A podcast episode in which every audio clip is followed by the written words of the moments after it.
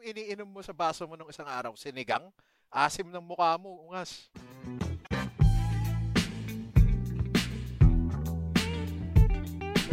It's time for another healthy roundtable talk and good laughs from the men of the Athletic Dig Unfiltered. And it starts right now.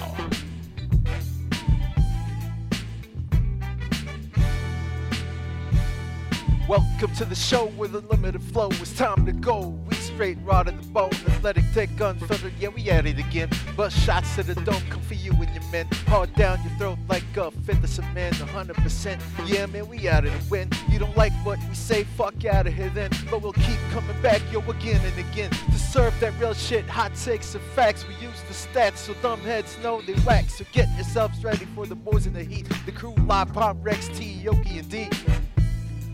Hello, folks, wherever you may be. This is Daryl leading the show this week for the Athletic Tick Unfiltered, and one of our guys, Pom, is not ano, is not feeling well. Is feeling under the weather. So, uh, good ano, uh, get well soon, Pom. Basically, together with me today though are the usual suspects. Uh, first we have Attorney John T. Vergara. Yes, yes. Hello. Good afternoon. Good afternoon. And of course, get well soon to uh, to our radio been Uncle Pom. Oh. And then uh, our Bay Area guy, Yoki Rivero. What's happening, gentlemen? Pom, kaya yan. Get well soon. And the Overlord, everybody's boss, Mr. Rex Villas. Ah, good afternoon, boys. Kumusta? Pom, ah, next week, see you. Oo.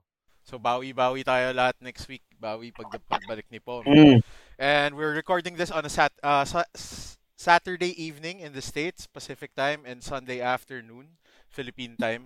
And saktong Sunday afternoon nga na mainit-init kasi kakatapos lang ng UFC 259. And yun, spoiler alert, Izzy Adesanya was handed his first career loss. John T, ano masasabi mo dun? What did you think of the fight? Well, uh, we'll get into it a bit later, no? But aside from the Adesanya fight, actually tatlo yung world title fights dito. Mm. But with regards to the main event, no? Uh, Blachowicz versus Adesanya, actually, I'd say no surprises. Because uh, the bigger man naman talaga si Blachowicz and really the best, even even at middleweight. I think the formula to beat Adesanya was with the ground game. Because sta- 'cause standing, it was you can you can argue Adesanya was equal or or maybe even slightly better than Blachowicz, pero on the ground it was really one-sided. So that resulted in a 49-40 49-45 scorecard. So baka 10-8 yung dalawang rounds which had takedowns. And there were only two takedowns in the whole fight, no? So yeah, surprising to me Two, was the way ano, important takedowns naman, no, attorney. yeah, which basically sealed the win. But based on the yeah, score, yeah. based on Turned the the scorecards, he didn't really need them, no? But what surprised me was number one, uh, the way Adesanya filled out. Uh, he, he he filled out well, I would say. Mukhang he carried the extra weight well, and he was able to take some shots from Blachowicz. Uh, but of course, on the flip side, he was still accurate, but nothing really put Blachowicz in danger Oo. he he got stunned once or twice, no, but nothing really concerning. But and of course, the biggest difference with the size was uh, with the takedowns. Yun nga eh, that's one thing that I noticed also, yung yung yung round 4 and round 5 ng kay Yan, but nung nung na-take down na si Izzy, parang walang magawa si Izzy eh. Tapos yung tapos nung, nung pumasok na nga yung pumasok si si Blachowicz into the half guard, parang wala na eh. Walang magawa si Adesanya talaga sa kanya eh. And then uh, then there were a couple of shots also na, na napansin ko wherein ah talagang nasapak si Izzy, parang dazed siya eh, na parang wow, ibang klaseng power to, hindi to yung nakikita ako sa middleweight. Kumbaga, Not the typical thing na yan. Not the Oo. typical thing na na-experience niya sa, sa middleweight. oo. So hindi siya yung Parang na-overwhelm siya ng konti eh. Oo. So parang hinu ano pa, masyado pang hilaw. Masyado pang hilaw si Adesanya for light heavyweight. What what do you guys think about, you know, uh Adesanya's future at light heavyweight? Do you think he has one? And if if he does have one, what should he do in order to to have that same level of dominance that he has in middleweight? Yeah, I think he has a future. Kaya, I, I think he can beat a, a couple of guys in the light heavyweight division as is, no? But if he really wants to contend at the top, uh, he has to work on the ground game. Even for mid, for the mid, for the middleweight division, if he wants to get better. Because ang, ang question sa akin after this this fight is ano eh, was the ground game effective because of Blahovic's size, which obviously that's a factor, no? But even let's say if that happened at middleweight, if someone is able to take him down and control him, is it a lack of ground game from Izzy or was it just the size of Blahovic? So that's the biggest question for me, the uh, the lack of ground game. Because of course the comparison to Izzy is Anderson Silva, ba? But the thing is, Anderson when he got to the ground uh, was a black belt, so he was able to pull out some submissions. Especially yung kay Chael Sonnen, the last uh, buzzer beater Gil, uh, triangle which won him the fight, which he would which he would have lost, diba? which he would have lost kung umabot sa scorecard siya. So yeah, that's the biggest question for me for Adesa- Adesanya. Uh, how can he how can he improve his grappling or ground, not just for the light heavyweight, but even in the middleweight division? Ano ba ang belt ni Adesanya and BJJ? I'm not sure. But it's not, I'm, I'm ko hindi siya black belt. eh. Hindi siya black. Eh, Pero iba May talaga ang may height. tanong ako kay may may tanong ako kay attorney. Yeah, yeah. Medyo twofold. And the first the first question is meron pa bang middleweight na makaka-challenge kay Izzy Adesanya sa middleweight division? Well, a rematch with Whitaker, but again, striker yon.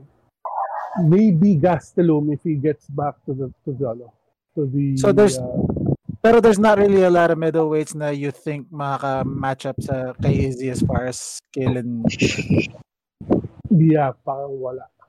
which means yeah, which which leads me to my second question. Don't you think Izzy doesn't have a choice but to move up to light heavyweight at some point? At some point eventually, yeah. I Kasi okay, yeah, kung kung wala na siyang kung wala na siyang competition sa middleweight, wala na I mean, what else does he have to do but to actually have no choice but to go light heavy, right? I think as well, uh, when it gets to the point that he's improved and he's carrying the weight bet more naturally, so to speak, then he'll probably leave the middleweight division permanently. But as he said as post fight, I think he'll do double duty for a while while he's still the champion. I think he'll he'll defend his title, then so to speak, get his bearings in the light heavyweight with some fights, then eventually move full time. Pero na-clean out na niya middleweight, di ba? Pretty I think much, he did, yeah. yeah. Yeah, pretty much, yeah. Wala there's walang ano, walang up and coming contender if you want to look at it that way. It's the same people eh. Oo. Cannonier, Whitaker, si Ricky Martin. Re- really for me the his his best matchup was uh ano, Yoel Romero eh. But he left the UFC. eh. Oh, Romero's now with what? Strike Force? Uh Bellator. Ah, Bellator. Ayun. Sorry, Strike Force. Sorry. Ancient Yeah. history na nga pala yun. Alright. Pero how about the, un- the undercard? Well, the undercard yung uh, co-main uh, Nunez versus Anderson, first round submission. Actually, wait. Curious Uh, ako dun. Ano bang history ni Nunez with that that tall girl? I forget her name. No, no history. It's just that she's ano eh. Uh, Nunez is also the 145 champion or the featherweight, uh, women's featherweight, which really was a division made to give uh, at the time Cyborg Cyborg a belt because she was much bigger than everyone else. Oo. Eh, si Miguel Anderson is one of the handful of one, natural 145 pound women. Eh, kaya siya yung nag-title shot by default. Actually, it's a dead division yung 145, no? Uh, if you want to talk about women's MMA, it's the it's the other division kung saan champion si uh, Nunez, which is 135. And that's where everyone else is. And lower. So, uh, Tanong pala ako about oh, gu- ano yun, Rex? ano, ano lang, may nakita kasi akong tweet about sa kasi sobrang dominant ni ano eh, ni Nunez dun sa ano eh sa dun sa women's division niya eh. Ah, may nakita akong tweet ni Cab Swanson, sabi niya parang feeling niya kayang talunin daw ni ni Nunez yung ibang lala, ibang tao dun sa men's sa sa other ano sa men's. Oo, parang do you buy that ba? Na ganun Well- ba siya ka lakas talaga to have someone like Swanson to believe na kaya. Na, well, uh, remember once upon a time before Nunez was the greatest women's MMA fighter of all time. May nangangalang Ronda Rousey who could have beaten uh, Floyd Mayweather and other other fighters in her in her division at uh, Right. lalaki. So that's uh, more hyperbole than anything. But uh, superior siya sa everyone else in 145. Uh, if you want any semblance of competition, 135 na lang siguro. And sabi nga sa broadcast kanina, the best uh, the best matchup for her would be if uh, si Shevchenko, Valentino Shevchenko moves up. Kasi I think Shevchenko is 125 ata. One division lower even than Nunez. But they fought before and Uh, close. alam ko naglaban na nga sila eh. So, Yeah, yeah. To, dalawang beses. Dalawang beses. Mm. And both of them went to the decision. So, I think you know last na decision uh, decision fights ni Nunez. So. But uh, for the for the foreseeable future, parang si Adesanya sa middleweight, parang wala nang competition masyado or nothing intri- intriguing. Nakakatawa nga kasi na yun, nung pinapanood ko yung Nunez fight. Nung may, ma- may mga taong nakita ko yung comments din today na parang sabi nila, si Nunez daw, pwede na lang lumaban sa welterweight ng men's. Parang Pwede nilang i-book yun for April 1 para April Fool's Day, di ba? Sakto, may oras pa. So ba i-retweet ng mga tao, no? Rex? sali, sali na lang daw ng welterweight si Nunez mukhang kaya naman daw ng katawan niya. Pero pero yun eh, medyo ah, grabe yung dominance nun. Parang ano yun? Right, right. Within two minutes, the fight was done, Yeah. Uh, more or less. Right. So I think I, I forget how I I'm not sure how many fights in a row, but ilang stoppages na yun, eh, whether knockout or submission. Ever since uh, I'd say before Rousey, before she won the belt, mga nakailan na siya, eh, na dire-diretso eh. So, well deserved. She, 13 she, straight. 13 straight. 13 straight fights, or 12 straight fights, but I'm not sure how many by stoppage. No, No. but uh, she deserves her her praise. No? Uh, as Joe Rogan says, no, the the greatest women's martial arts fighter of all time until the next big thing comes around. Yun. So, But ang sa akin, just, just just before we continue, no, the- ang biggest story actually sa akin, and I'm not sure if you've seen it, no, yung actually the undercard na isa pa, isa pang championship fight, si Peter Yan versus Ah, yes. Oh, Aljamain. Sterling. Uh, for the first time, parang ano, parang boxing, no?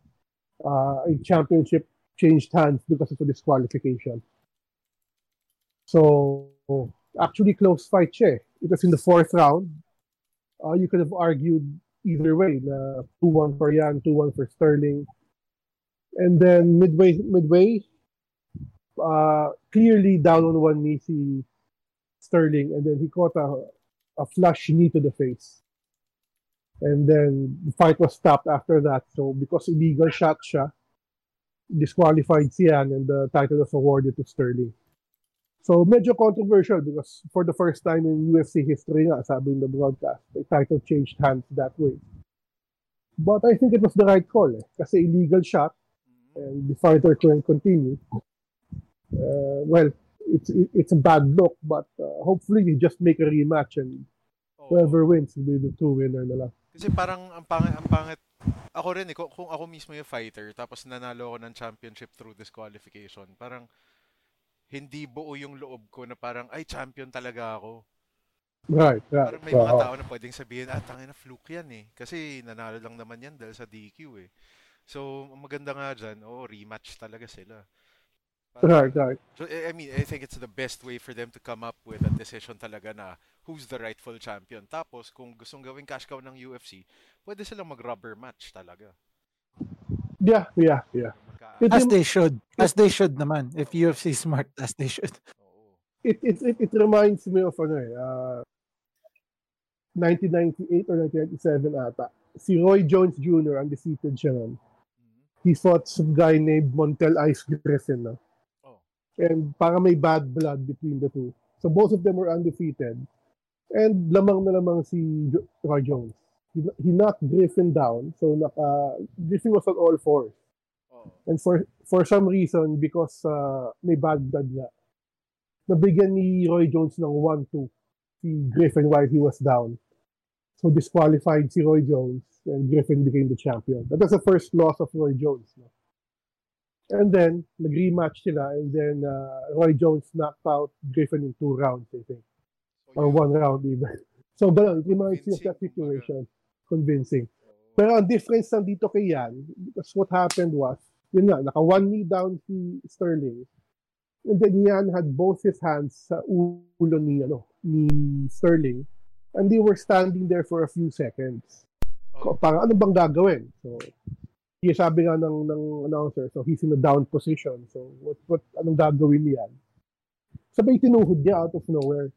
Mm. So, you really can't say na inadvertent eh. Sadya talaga. Oo, parang may intent talaga. para may intent. And the story was, I'm not, and of course, unverifiable to, but sabi ni DC, because I think si Khabib was in attendance in the live crowd, Mhm. narinig niya daw yung corner ng ni Peter Yan saying, uh, oh, you can, uh, parang nagta- nagtanong daw si Peter Yan sa corner, what what do I do now? Or what's the next what's the next thing to do? Habang nakaposition ng gano'n. Tapos sabi ni Khabib, he heard the corner tell him na, oh, knee him. Oh, so ginawa nga ni Peter yan, and then he got disqualified. So, call pala ng corner niya yun. Parang ganon. Oo. But it may have been miscommunication. Baka ibig sabihin ng knee him, knee him to the body or something else. No? Pero hindi yung illegal ni. But hindi yun legal ni. Yeah, so, Iba, iba ang, ini, iba ang ginawa eh. yeah, yeah, but whether or not, inten- I, I, I doubt it's intentional naman ba yan. No? But whether or not it's intentional or, or, or malicious, it's a, I think it's a better word. I don't think it's malicious. But it's just an illegal strike talaga. Hindi inadvertent. So. I think this D- DQ was the best best call. But uh, yun nga lang, it's a bad look for the Uf- for the, for the UFC for a title to change hands that way. Mm. Ayun. So, from one hot event on a Sunday afternoon. Actually, sorry Daryl, um, uh, balik balik ko lang kasi tinatanong niyo yung record ni Amanda Nunes so ni-research ko. Um Oh. so 12 straight wins. Right. Walo walo doon ng ano, stoppage. Eight by stoppage. Oo. Uh, Eight eight by by stoppage, yeah. That's a freaking impressive list. Oo. Starting with starting with who, Yoki? With Shayna Baszler.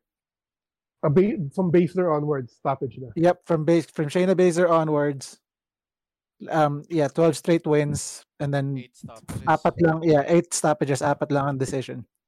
That's impressive. That's a that's a hell of a freaking Yes, And the last decision was kanino? Kay Shevchenko nga. kay Felicia uh, Felicia Spencer. Ah, Felicia which Spencer. is like the the, the fight before Megan Anderson. Last year. Mhm, mhm. Oo, tas Right. meron, Mhm. meron pa yung kanina. So, 13 na. No, no, this is the panalo 12th. kanina. Yung yung this yung yeah, 12th. yung panalo niya kay Megan Anderson would be the 12th. Grabe yun. Yung kanina, talagang, nung nakita akong pumasok yung triangle, pasok na pasok. Halos mabali na yung ano eh, yeah. Halos mabali na yung yung braso ni Megan Anderson. Oo, pasok na pasok yung triangle talaga kay Megan Anderson. Sobrang ano nga eh, nakit, na, na, nung pinanood ko yung replay, eh, in-explain ni Joe Rogan, it's either she breaks her arm or she goes to sleep. Kasi kung kung kung kung, kung hindi mababali yung braso, talagang mata-triangle choke lang siya either way. Just brutal. Actually, yung si Joe Rogan, parang isa yan sa ano eh, mga paborito nating journalist at The Athletic. Ah, ano siya, botong-boto sa company, company man kung company man talaga yan si Joe Rogan. Mhm. Parang sabi nga ni Attorney T, di ba? So, moving on tayo. So, from one big main event on a Sunday afternoon, we have the NBA's mid-season main event, which is Oh, also... akala ko AEW Revolution. so, bukas will be the NBA All-Star All-Star Day. Pretty much. Kasi walang weekend eh. Ah. Literally all in one day to be held in Atlanta. And to think that, to think, gentlemen, this is yung 70th anniversary of the All-Star Game. Pero walang special weekend kasi thank you sa, you know, sa gulo na ginawa ng COVID. And instead of having All-Star Saturday night na may three-point contest tayo, tsaka and, and dunk contest and skills challenge on a separate day, it's all going to be done in one day. So it's going to start with the skills challenge tomorrow and looking at the, yung yung participants ng skills challenge, ah, medyo interesting to. So Mm. for the wings and the guards, there's Robert Covington, Luka Doncic, Chris Paul. For the big men, there's Julius Randle, Domantas Sabonis, and Nikola Vucevic. So, si Rex ang tatanungin natin. Rex, tingin mo sino ang magiging representative dito ng ano, ng guards slash wings? Ako, ang para dun sa mga guards, ah doon ako kay Chris Paul. Ah, ah, That's surprising. Oo. That's that's quite surprising. Oo. Oh. Yung sagot mo. ay, kasi ah, I think ah, mas confident lang ako doon sa at least sa, sa, sa speed pa rin ni Chris Paul ah, over Doncic. So, ah yun siguro edge na mabibigay ko sa kanya. And, ah ay, well, yun. ah, CP3 yung pick ko. And ano din siya eh, favorite din siya to win this competition eh. At, okay, okay. Well, un- Eh. Tied sila ni tied sila ni Doncic pero I'd go for Chris Paul. Pero sa bigs, sino yung pick mo dito? Sa bigs, ah ano ako, ilo-long shot ko si Vucevic. Ano ba odds ni Vucevic dito para Vucevic, ah siya yung longest shot eh. Ah, na 650 siya. Ah, 650. Taas Pero kasi 'di ba ah, siguro kasi si Vucevic parang sobrang overlooked lagi eh all throughout the season eh. Ju- juicy, So, ang- juicy ang mm. taya na yan. Juicy yan. So, parang siguro at, at kahit itong competition na to is trying to prove something. So, uh, yung iba pepetics, I think Nikola Vucevic won't. So, doon ako kay Vucevic. Ikaw, Yuki. Sinong picks mo dito? From the guards Well, I and mean, then the I- bigs. Unahin ko muna yung bigs kasi I agree kay Rex. I think there's a, you know, there's a possibility na baka si Nick Vucevic nga ang umangat dito sa bigs. Kasi I'm, I'm, I'm, I'm looking at the other bigs. I mean, Julius Randle and Domantas Sabonis, they can shoot threes, pero I don't know, I mean, correct me if I'm wrong, pero I don't know if they're as efficient in shooting threes as Nick Vucevic is Oo. this season. Hmm. And then as far as as far as the non-bigs, it's easy to pick Chris Paul. Eh. I I don't Mhm. know. I mean, it, this is this is kind of like a this is kind of like a competition that's tailor made for his skills. I'm not saying Luca and Robert Covington doesn't have the skills, pero this is this is tailor made for point guards. Ah, Ex- Yeah. yes, exactly. So it's it's it's hard not it's hard to argue against Chris Paul as far as this competition is concerned. As much as I hate Chris Paul, I do have to agree. Okay, John T, sino, sinong mananalo dito? Isa ba sa dalawang former Rockets? No, uh, just a reminder, uh, ano ba yung format na skills? Yung ano pa rin, yung passes, passes, Yeah, I think yung layup. I think you, you dribble around you dribble around the and, Mhm. and the last shot is a three-pointer, tama ba? yes. Layup Tama. yata. Ay, di, layup, Ah. oo. Pero may, may three-pointer No, na involved eh. No, No, yung last shot mo sa three-pointer. No, because I Ah. remember yun nga, may may certain uh, years na yung skills challenge pagdating sa last shot. Para yung nauna, magki three points, tapos para lang magmintis, babato, ibabato ng trailer just to interfere with the shot. Yeah, no, si, si Jason Tatum, di ba, ganun siya nanalo. Parang ganon. Tapos, Nag half court shot siya, tapos nagawa, nagawa niya half court shot. tapos unahan na lang sila mag, ano, unahan na lang sila mag three points. Oo. Yeah. Hindi, hindi na ba siya sabay or by time na to? Timed na siya eh. Alam ko. Ah, time na Time siya. siya. Kung time siya, oh, this is different. Kasi kung head-to-head siya, again, it really doesn't matter what the quote-unquote skills are. Pabilisan lang makashoot ng three points yun. So that being said, I'd pick Julius Randle. So bigs na lang siguro. Hmm. Oo. Uh, especially, kasi uh, as much as I acknowledge na out of the, out of the three actually, mas pinaka-solid si Vucevic. Si Sabonis dapat yung pick ko pero malamang ma-eject yan before yung matapos ang competition. So, si kay Randall na lang ako. As much as I acknowledge maybe Randall is the weakest three-point shooter. Uh, feeling ko yung, uh, yung natural athleticism niya will, will buy him time. To, uh, Makaka-translate. To, yeah, to, to give him at least a shot or two before Vucevic or others catch up. No? So, doon ako kay Randall. And then again, yeah, Chris Paul is easy money. That's a odds-on bet. Uh, but uh, unconventional pick, uh, sa, nabanggit nga ni, ano, ni Darren, si Robert Covington, I'd say. Kaya naman niya. Actually, dito ako nagtataka eh. Anong ginagawa ni Robert Covington dito?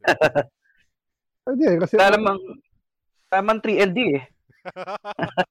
Wala naman Oo, siya diba? papantayan dito eh, di ba? babantay niya yung kalaban niya. Yeah. Siya yung siya yung iikutan ni Chris Paul tsaka ni Luka Doncic. Also, curious ako ah, tingin ko. Takot si Ben Simmons sumali dito. Kasi may jump shot eh. Because may three points. Oo. I think the jump shots are okay with the may mid-range nga dito sa skills competition. Ba't sila matatakot, no? Ano ba naman yung all-star? Tapos matatakot ka lang sa It's 3 just points. Wala na namang mawawala sa karir mo, di ba? Oo, Extrang pera din pag nanalo ka. O, Kaya nakakainis din, ayaw sumali ni libro ng duck, eh, di ba? Wala na, too late na. Oo. Actually, Ah, dahil too binigyan late. mo ako ng idea eh. Oh. Dapat dapat palitan ng NBA yung skills competition eh. Instead na meron silang mga pylons ng mga tao, dapat nga there there should be guys like Robert Covington na Defending. kailangan mong yeah, kailangan mo silang iwanan. And then pag layup ka, dapat nandun si Rudy Gobert, kailangan mong malayup over Rudy Gobert. Sa isang sa isang dulo si Gobert, sa kabila si Embiid. Yeah, talk about skills, 'di ba? Oo, Sige, tama. yan. Iwa, iwanan mo yung mga top, you know, Tapos ang kagaya ni Ben Simmons, ni Matisse. Thybulle. si si Simmons ang bantay sa isa, sa kabila si Draymond. Mhm. Yeah, iwanan mo. Tignan natin yung skills mo. Ganun tayo instead in stationary, madaling I mean I mean, I know they're NBA players and I know it's easy to say na madaling gawin, but reality is we can do that. We can we can get past the pylon. It won't be as good, but we can get past the pylons, right? But if you want to showcase your skill, like put, you know, put guys like Kyle Lowry there or mm, you know, yeah, sige. Three Try different mong three different levels ng defense. Yeah. Oo. try mong iwanan off the dribble yung mga yung mga top defenders in the NBA and then try mong makashoot over, you know, the top rim protectors in the NBA. That's a skills challenge. Tapos mag-unretire si Tony Allen para lang. Mm, mm, yun ang yung kagaya nung slam dunk, 'di ba? Pag nag-guess ka ng mga judges, i-guess mo sa skills challenge yung mga Oo. top defensive player of the years before, sila Ben Wallace. Oo, di ba? At Yeah. least meron yun, bago yun. Eh, ito, ito, ito yung sunod naman natin. Ah, parang this, this is actually the new dunk contest eh. yung three-point shootout. Parang mas Mm. mas excited na yung mga tao dito ngayon kaysa sa dunk contest. So, ang participants this year, we have Mike Conley, Zach Levine, Donovan Mitchell, tapos kilig, kilig tumbong si Yoki tsaka si Pom dito kasi dalawang Celtics eh. Yung dalawang J, si Jalen Brown. Easy, easy. Be still my beating heart. Oo. Pero hindi, ang kalaban nila dito, former champ eh. Greatest shooter of all time. My boy, Stephen Curry. Actually, tatanong ko sana sa yan eh. Itatanong ko sa yan. Be objective as you fucking possibly can, okay? Oh, Can you make a case for anyone else but Steph Curry to win this three-point shootout? yes. Yes. Yes. Oo naman. Okay. I want to hear this, Farrell. Ako, Who? ano, Who? Ako, Zach Levine. Zach Levine, easy. Like, no, nobody else. Kasi, like, si, si, I think si Tatum, si Jalen Brown, ano sila eh. Uh, Streaky. shoo- streaky ta- na game shooters. Mike Conley, out, Mike Conley pwede kasi he has, he has an outside shot of winning it. Uh, we all know he's been a very steady shooter for the longest time. Not the best, but very steady. And the percentages don't lie. He's shooting 42% this year. Uh, Zach, si Donovan Mitchell naman, same thing kay Tatum siya kay Brown. Uh, they can produce he can he can produce in bunches pero may pwede ba I mean is is this his thing standstill shooting? Ay di di ako sure dyan when it comes to him eh. Uh, kaya kay Zach Levine ako bilib eh kasi ever since when when he was still with Minnesota, he's been known to have a good spot up three-point game. Aside from him dunking and whatnot, he's a he's a good shooter for me. And look, the, the guy the guy is shooting 43%, best out of the field from 3 this year. Even better than Curry. Then again, iba naman yung Hmm. volume ni Steph. But then again, how can you count out the greatest shooter in the history of the game? Oh no, I'm not. I'm not counting him. I'm not counting him out. I'm just like, Mm. Basically playing devil's advocate for everybody as far as like can you make a case for everybody else? How about you attorney? Sinong Yan, yan ang gusto kong malaman. No, kay Attorney. It's it, it's simple. How many times has Stephen Curry joined the three point shootout? Three? How many times has he won? one? So there's always a chance for him to lose because he's Stephen Curry, the greatest shooter of all time. Does not make all the three point shots all the time. Which is Simple very true. yun eh. And ang pinaka-favorite all-star moment ko talaga kay Stephen Curry yung ano eh. Ah, para ata sa foundation ni Ernie Johnson eh, no? Tapos pinatira siyang half-court shot. It was painful to watch from the greatest shooter of all time. painful to watch. Hindi siya makashoot ng three points. almost almost as painful as uh, almost watching Draymond Green lose to Kevin Hart in a three point Oh, there we go. Pero, hindi, ang, ah, yung kay Steph naman kasi, for a good purpose yun. So, for- Eh, oo, right, right. eh, It's for a good eh, purpose. Tsaka ano, hindi hindi yan yung yung when your season's on the line and you shoot 0 for 27 from 3. Right, right. Hindi ka nga ganun, no? Oo. Uh, but it's it's not Yeah. like uh, joining the three-point contest this year and losing to. I my Be still my beating heart. Ang prediction ko dito would be Mike Conley. Because it's always that guy na uh, you, you don't expect or you don't uh, consider to be worthy to join the three-point who always pulls out the upset. Actually, nga, where, ang tanong, where's Joe Harris? Yes. Diba? Well, I Kasi think- Joe Harris.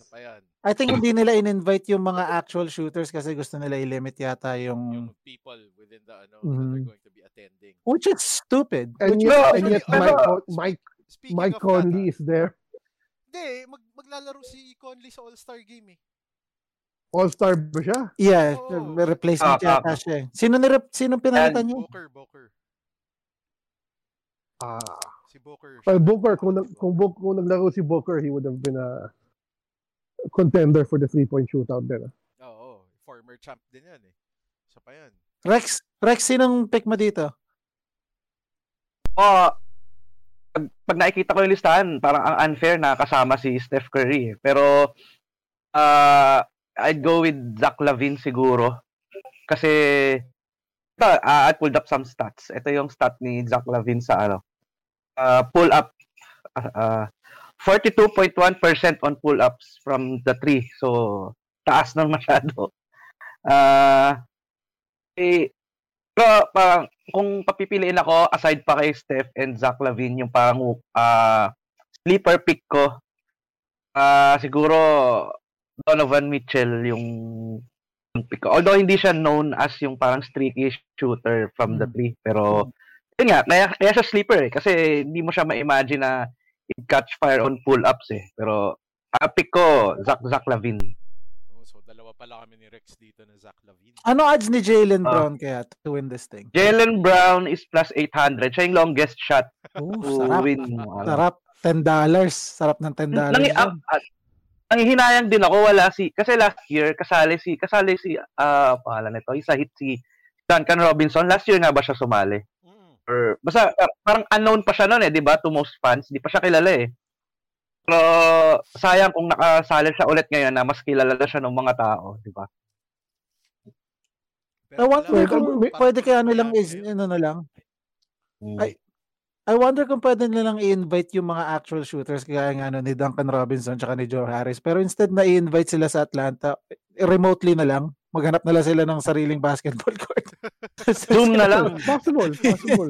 Di ba? Na kung yun lang ina right? Kung yun lang kung ina-avoid kung ina-avoid lang nila na maraming tao sa Atlanta, di yun na lang. You know, sa practice facility na lang ng mga player. Sige. Kung ayaw mag- may magbayad time sa Zoom, ano, Google Meet na lang. Pwede. Yeah, So, bakit hindi nga no? naman, di ba? Oo. But here, here's a question which might determine the outcome of the ano of the of the three-point contest. Oh, Kailan ba siya gagawin? Before the All-Star game. Before the All-Star game. Mm. Like literally before. And the slam dunk is Slam dunk is puro bata naman to eh. So halftime yan ng All-Star game. Okay, kasi kakala ko halftime na eh. Mas kung, kung halftime gagawin yung ano, yung Yung three-point shootout. three-point shootout, di ba? Sabi mo nga, streaky shooters yung Celtics, dalawang Celtics. Baka by then, mainit na sila. May rhythm na. Yeah. Right, oo. Pero Kita mo, no? Tira lang, tira agad ng tira sa All-Star game. Yung pala nagwa-warm up. kailangan mag-warm up para sa three-point shootout. Pero yun nga, move tayo to the dunk contest. Ito, ito excited ako dito eh. Kasi yung pick ko dito. Kasi walang expectations. Oo, hindi lang yun. Pero, Yeah. pero, yung, pero yung pick ko dito, si Cassius Stanley. So, ang, ang, ang dunk contest participants natin are Anthony Simons from the Portland Trail Blazers, Cassius Stanley from the Pacers, and everybody's you know new favorite jumping machine nung draft si Obi Toppin. Tatlo lang ang tatlo Tatlo lang lang. ang Oo. contestants. Oh. Tatlo lang. Boring. Boring ko no, 'di ba? Pero mukhang ano to, mukhang maganda to kasi these kids have basically nothing to lose, everything to gain dito. 'Di ba? So ako ako na- nasabi ko na Cassius Stanley, this this kid jumps out of the gym. Ah, ako ay ew- ewan ko sa inyo ah, pero gusto ko i-post yung question na to. Do you believe that size matters in the dunk contest? Like nakaka-affect na kung mas matangkad yung player, less ano, less impressive yung dating ng dunks. Yes. Hmm. Yes. Bakit? Yes, yes, Sa- then. Sa inyo, bakit? Ikaw, attorney. Aaron, Aaron, simple lang. Aaron Gordon lost to Zach Levine because he's taller. And Tingin- because of, uh, ano, and he also lost Derek Jones Jr. because he's taller. And because of Dwayne Wade. Talaga sinira No, ito lang, ah. Wade yun, eh, no? Loko rin. Na may No, ano kasi, may may optical illusion kasi na pag maliit ka and then you're dunking na parang Ang ganda mas kasi ka talaga tingnan eh. Oo. Kung hindi nga siguro nanalo si Carter nun, si Steve Francis yung panalo eh, dahil ang liit niya, tas ang ganda ng mga ano, di ba? No, Naalala ko yung dunk niya. Oo. ang naano ko yung ano, si, ano, uh, si JaVale McGee. Si JaVale McGee dati nag-slam dunk contest. Okay yung mga dunk niya, but he's just seven foot tall. Eh. Oo. So, di ba? Sino Taken against him. Si Nate Robinson. Nick Robinson ata. yata. yan. Oh, Nick Oo. Robinson. Kaya, Di ba? So, oo. Case study it's, talaga eh, no? it's, take, it, it's taken against the taller participants because, di ba? Logic would dictate. You have to jump a lot shorter to get to the rim. Di ba? Yeah, and then the small guys also look more agile than the taller guys. I'm not saying that the taller guys are not as agile, pero iba talaga yung iba talaga yung visuals tsaka yung aesthetics when a shorter guy is doing all the crazy things that the taller guys are doing. Parang ano, Right. may So, illusion na mas mataas yung talon. Yeah, mas mataas ito lon yung hang time. Hang mas time, matagal. oo. Na mas mahirap yung ginagawa. Pero ikaw, Rex. And, and yun nga, mas mahirap. Oh, Rex, sinong pick mo? Oh, ah, doon ako din kay Cassius Stanley eh. Kasi, kasi Obi Toppin, okay sana. Kaya nga lang, yung argument niya na against the height. So, I think, mas papabor sa smaller guys, yung mga judges. Uh, and, alam ko si Cassius, if I only know Cassius Stanley for one thing, alam ko dunking lang talaga eh. Kasi di ba dati, um, Duke, hindi naman siya masyadong na-feature, hindi ko siya maalalang gumawa eh. Pero alam ko, dunker talaga siya. And high school pa lang, parang Yun talaga. yun na talaga, oo, yung highlights niya talaga, yung mga mixtape niya, puro dunks talaga. So, this could be, ano, his coming out party. Ako si Cassius Stanley ang tingin ko sa kanya 3 and D. Pero 3 and ano, pero 3 and dunk. Walang defense. Yung dunk, hindi niya 3 and dunk lang. Ikaw, Yoki, sinong pick mo dito? I have no idea. Alam mo na, Ano si Zach Lavin, bigla na lang sumali, no? Yung parang nainip sa mga nakikita niya. Yeah, oh, parang yeah, na parang na boring, you know, sali na ako diyan, you know. Tsaka yeah, especially warmed up ako na. warmed up na siya. No, actually to be if if I can just be totally honest, I wasn't even paying attention to the slam dunk contest.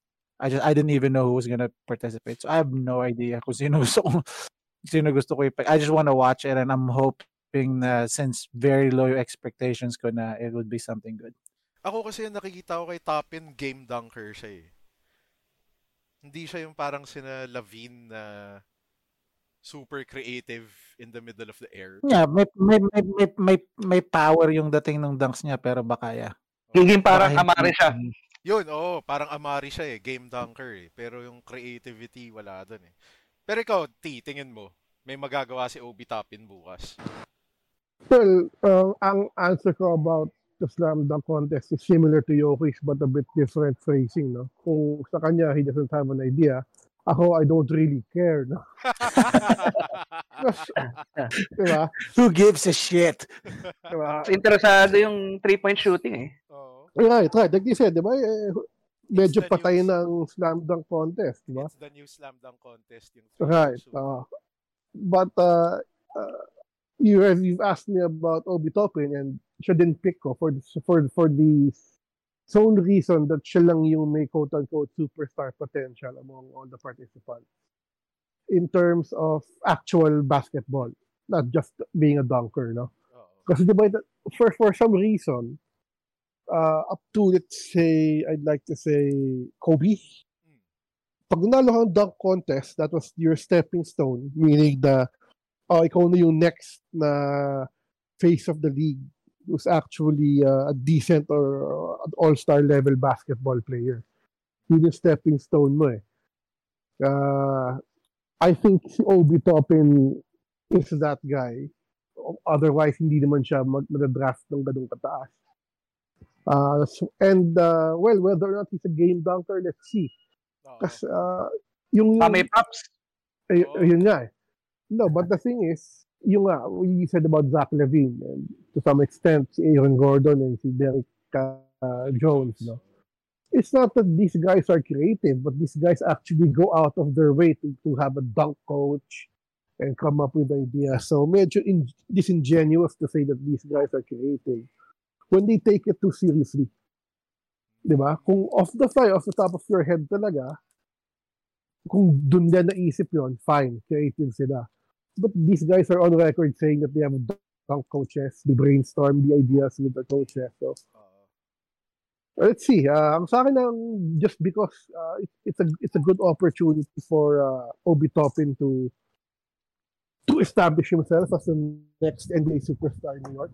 Stepping stone yung dunk contest. So that's the only reason I pick him.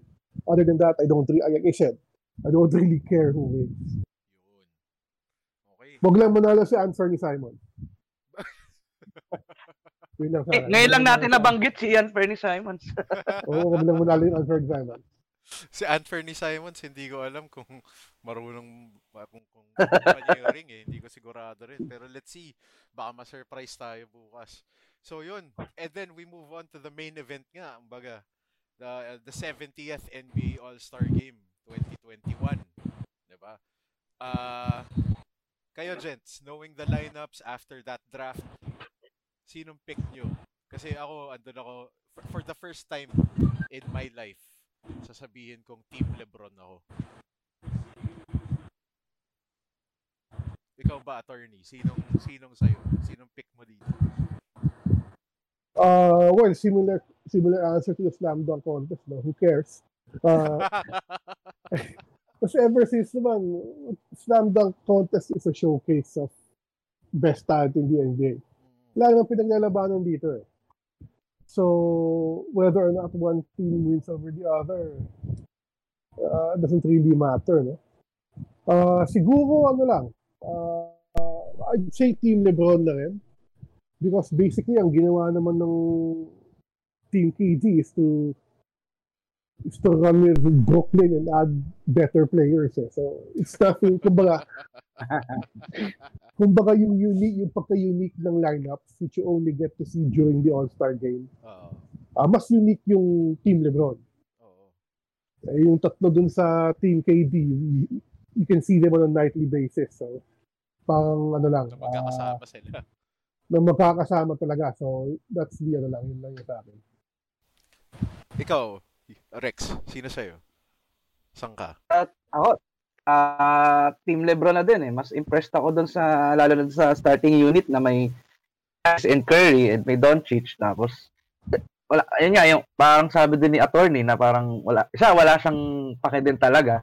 Ako parang hindi ko rin siya nakikita na magiging competitive eh. Talagang puro showcase lang ng highlights to. Tapos, ah so at the end of the day, kung, san, kung kanino ka lang mas impressed din na lineup, di ba? Oo. Tingnan ko talaga yung kung nandun siguro si Durant sa kabila kung maglalaro siya medyo mas mahirapan ako mag-decide. Oo. Pero ah, ah, LeBron pa rin. And parang mas maraming Euro talents yung team LeBron eh. Ah, y- something na mas mas gusto ko, mayroon silang Jokic and Sabonis. Sa kabila si Vucevic lang yata yung ang Euro doon eh. Hindi, sa, sa Lebron, yeah. sa Lebron, si Giannis, Jokic, Doncic. Ah, oo, di ba? Oo, yun. Sabonis, Bonus, Gobert. Gobert.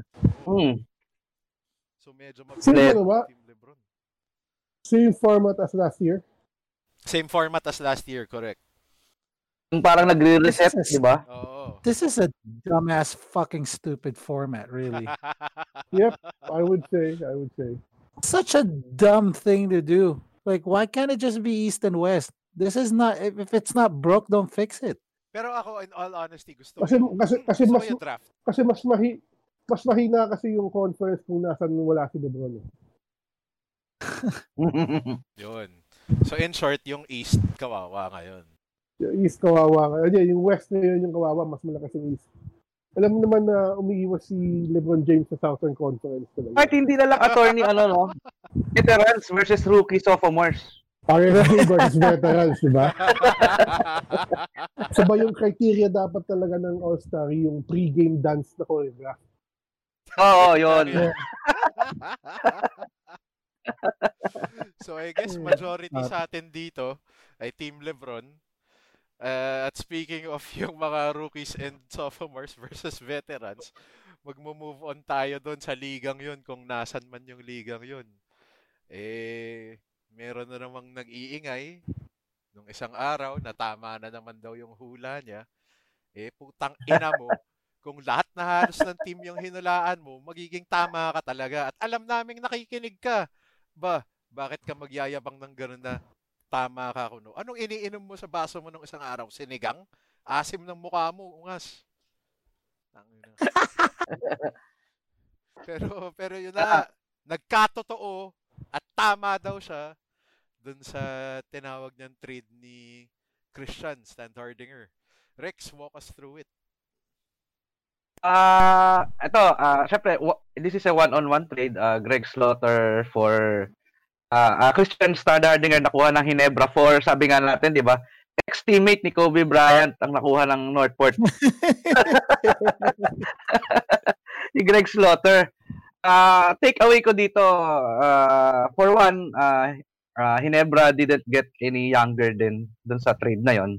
But they got the better talent, ah, at least Yeah. in my eyes din. Right. Ah, so ano pa rin eh, ang, ang itong Hinebra naman laging win now eh, 'di ba? Yung itong uh, darling team ng PBA, they don't think of long term eh. So I think wala lang okay lang kahit hindi sila bumata doon sa trade na yan. At, at, at the end of the day, ang importante, kuha nila yung better talent in exchange for yung hindi na nga sa kanila naglaro last year and uh, pang siguro in a way ito na din yung sinasa yung parang kasi si Al Francis Chua yung parang nakabangga yata ni Slaughter eh, di ba? So, uh, this, this is one way of getting rid of uh, any problem na mag-a-arise pa dun sa relationship ng dalawa. So, as well, trade na din.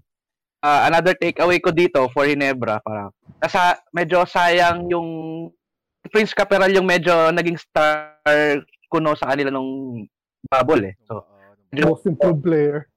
Oo, parang most improved player. So, I guess babalik siya sa dating ano niya, bench role na limited minutes na lang ulit kasi dito na si Stan Dartinger. Anong gagawin mo? Merong si Stan, di ba? Oo. Ah, ano ka lang ulit? Insurance ka na lang ulit. Insurance guy ka na lang ulit. Ah, tapos sa Northport, ba talaga yung ano final destination ni Greg Slaughter? Abang na lang tayo sa mga sasabihin nilang mga ano, iba. Make, mga- make, make, make, make sense, no, Rex? Kasi ano ba yung trabaho ng Northport? Ah, conduit lang sila eh. Diba, logistics? Ah, Logistics. logistics. Tignan natin na mabuti yung bill of lading, yung bill of lading, tsaka yung ano yan. Naayos pa yung mga papeles for ano, bago i-forward yung package, di ba? Oh, diba? Pero sandali lang mga No. idol, mukhang magbabago na naman yung trade. Tangina may So maririnig. na, you- na naman you tayo ganun.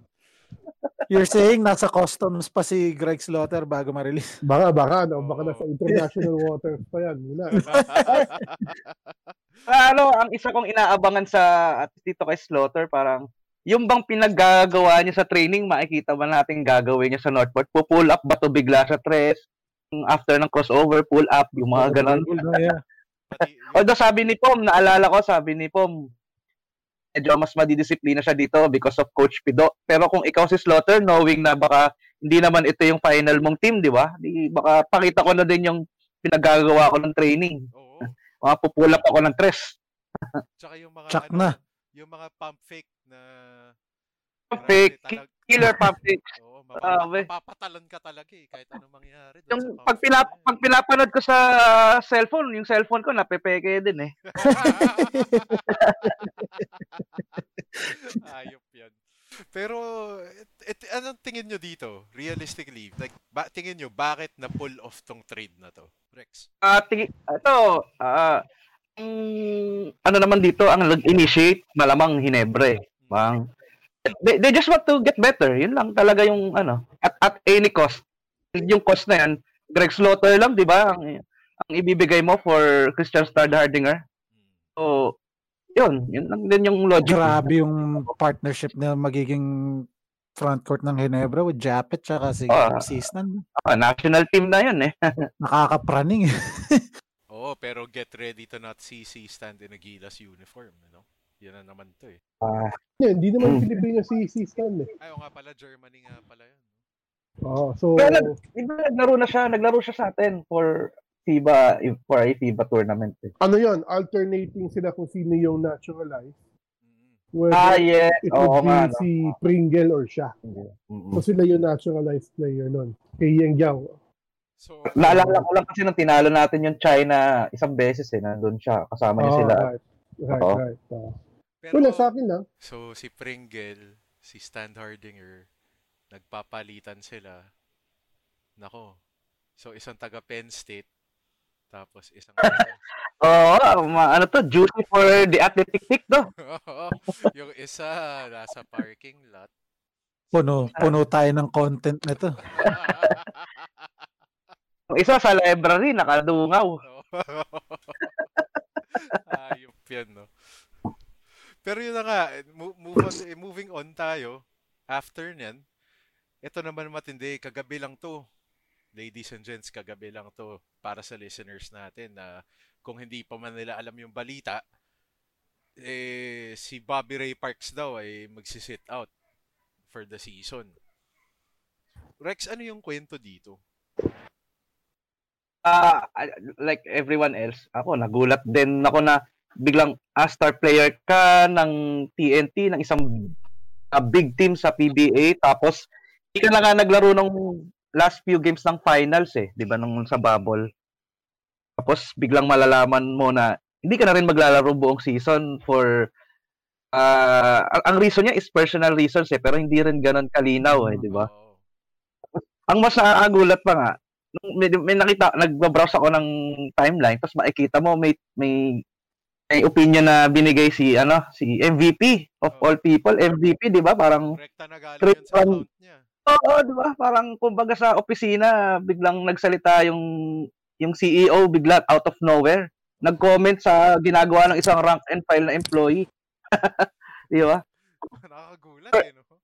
uh, for for him to ano to come out of nowhere and speak uh, about it uh, nakakagulat and ah sigurado parang meron siya sigurong alam di ba? Para mag-comment ng ganun ah, ah, na bigla-bigla. Kasi usually dapat ipaprocess mo muna yung sinabi ni nung nabalitaan mo yung kay Bobby Ray. Pero itong kay MVP ah, bigla-bigla meron siya agad comment. And ah, kita mo talaga na kina-question niya yung decision ni ano ni ni Bobby Ray Parks. Uh, medyo malabo yung yung mga news pa. I'm expecting na mas lilinaw pa to in the coming days. Oo. Oo, kasi parang okay, high-paid star player ka tapos sa- sabihin mo hindi ka maglalaro ng isang taon. Ano nga naman ba yung mararamdaman ng boss mo, di ba? Binabayaran ka namin. Tapos. Medyo, pe, baka pwede naman pag-usapan, di ba? May break ka for a week, for uh, isang month, pero hindi yung buong season, hindi ka maglalaro. Siguro kung ano ka lang, si ano ka lang, ang tipong end of the bench guy, sige, kahit ah, next two years ka magbakasyon, okay lang, huwag ka, kahit wag ka na magpaalam. Pero you're, yeah, pero you're Pero- Bobby Ray fucking Yung Parks. Bobby Ray Parks ka eh. Oo. Tapos di ka maglalaro ng isang taon, i-announce mo sa social media ng ganon. Ba? Medyo- Baka nga, na, baka nga mas una pa siyang nagsabi sa social media eh. Before sa mga boss niya, kaya nagulat yung mga tao eh, di ba? nakita na lang nakita na lang sa beach eh, no. Sa, Patama- La- Oo. sa La. Union. Sa La Union. Pero Mm. pero in fairness naman to him, yung videos niya doon, yung nagwo-workout workout pa siya. eh. So okay pa. Pero parang ah, ah, yung context niya na ganun, parang mali eh. Gusto ko gusto ko intindihin din yung context ng kay MVP na parang saan galing to, na parang bakit ka nan, ano, bakit ka nandyan? Kala ko ba nasa California ka? Kala ko ba may sakit yung nanay mo? Yun pala, na, nasa La Union pala. Ay, nako, Bobby Ray Parks. If you want to sit down with us, if if by some reason you hear what we say on the show, we'd we'd love to have you over and if you want to talk with us, we'd love to have your side aired. Anyway, Yeah, actually sa akin yun lang yun eh. ayun. Uh, it's it's too early to take quote-unquote sides na tama si MVP, mali si Parks, tama si Parks, mali si MVP.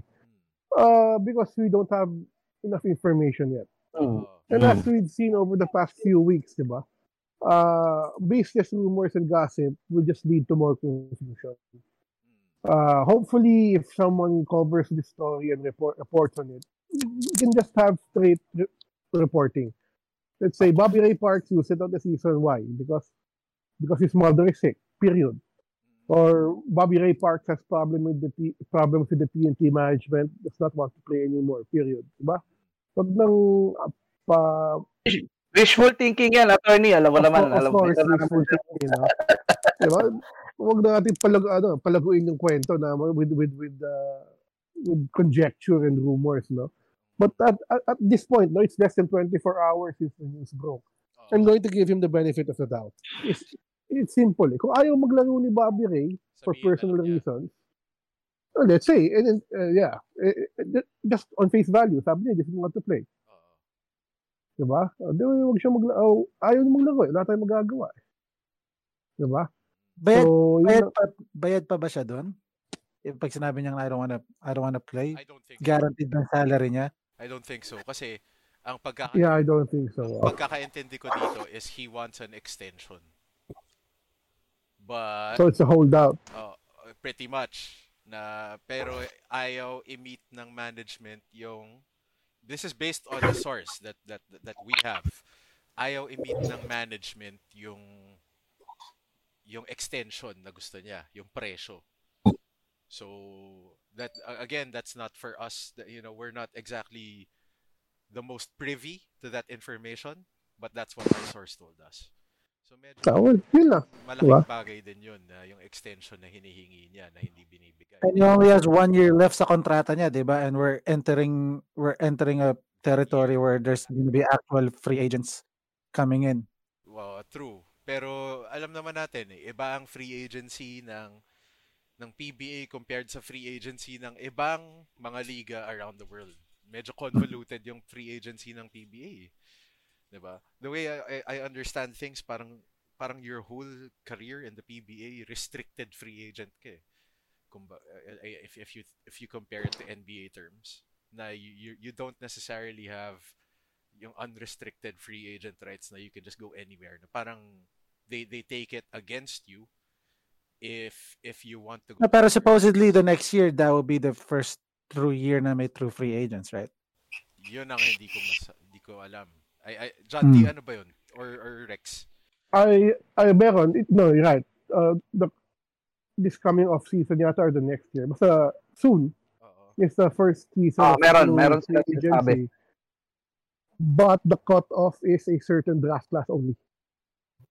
So from that draft class onwards lang. Parang 2020 or 2019 draft class or something like that. No? But the rest will still follow the old rule. That Nakakita sucks. pa rin sila ng loophole dyan. Di ba? Oo. Puro, puro, ang daming red tape sa PBA. Labo. Ako, kunyari lang yung mga ganyan, ah, eh, parang makakaisip pa rin sila ng paraan to cheat the system. Mm. Oh, well, it is what it is. Pero, speaking of that, yung mga ganyang kaso sa PBA, yung yung mga ganyang lumalabas, here here's a here's a conversation that you know we've actually been having in private sa mga, sa group chats namin pero that's something something we feel na we'd, we'd like to talk about with everyone here with all of our listeners especially how how do you feel about you know within the past decade let's say good decade na players are now slowly finding kumbaga their foot to actually have power when it comes to making decisions on where to go. T, anong masasabi mo dun sa idea na yon na parang the power now finally lies in the player's hands when it comes to being able to decide on where to go? Well, that's not an absolute, no. It depends on one thing for me. It depends on whether or not you have a guaranteed contract. Because if you don't have a guaranteed contract, that's easier for, for the for the teams to uh, or the management side to uh, to play hardball. Because if you have a guaranteed contract and management plays hardball, whatever happens, bayad ka pa rin. Mm. As compared to if uh, you have a non-guaranteed contract, di ba? It doesn't hurt the manage- management's bottom line. But uh, generally speaking, for the for the for for about player quote unquote player empowerment, it's good for them. No? Uh, I I think it's about time that the players uh, look out for themselves, and it's Yeah, I think I it's about about time for the fans uh, as fans to stop to stop viewing players as a commodity. Oo. and to and to stop saying good riddance to players who just want a better contract for them. Because that might be the biggest contract they can get in the future.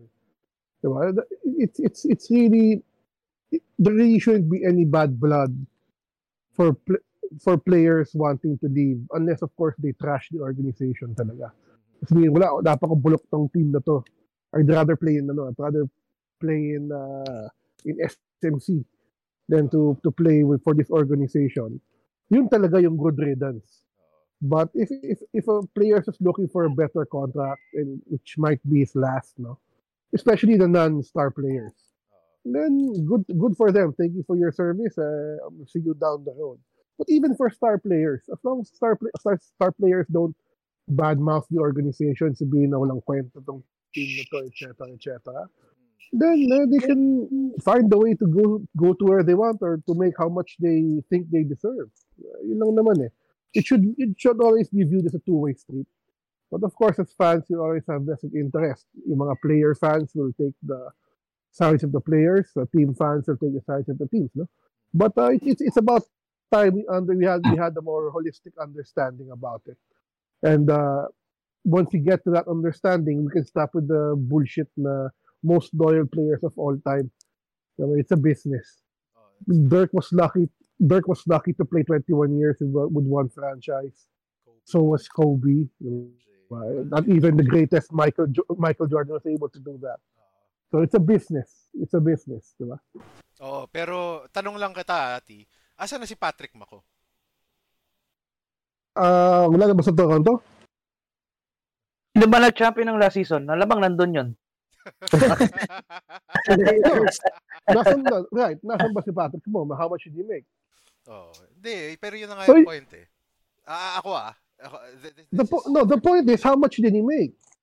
Because if he made more with what he did than offering what Golden State did, then good for him. Pero Who are we to say good riddance to a guy just trying to make some money? Hindi, pero to put, put to, to throw your GM under the bus, that's something Mhm. else. Iba naman yun. No, but it's also something else to say, wow, strength in numbers. All our guys 1 to 13 are contribute, contributing to this team, this championship team. Then he just wants more money.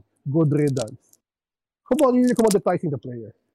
And that's disingenuous. Would you would you honestly say you're willing to pay Patrick Mako 4 million a year? No, I'm not. Years? But, I'm no, not going to no, say that's that's my question. no. But I'm not saying good riddance because he, Oo. he's looking for more money. Oo. Hindi, basically my when I said good riddance, it was it was more of parang come on, you haven't really proven shit and you want to get paid this much. Really? Or can you can you blame him?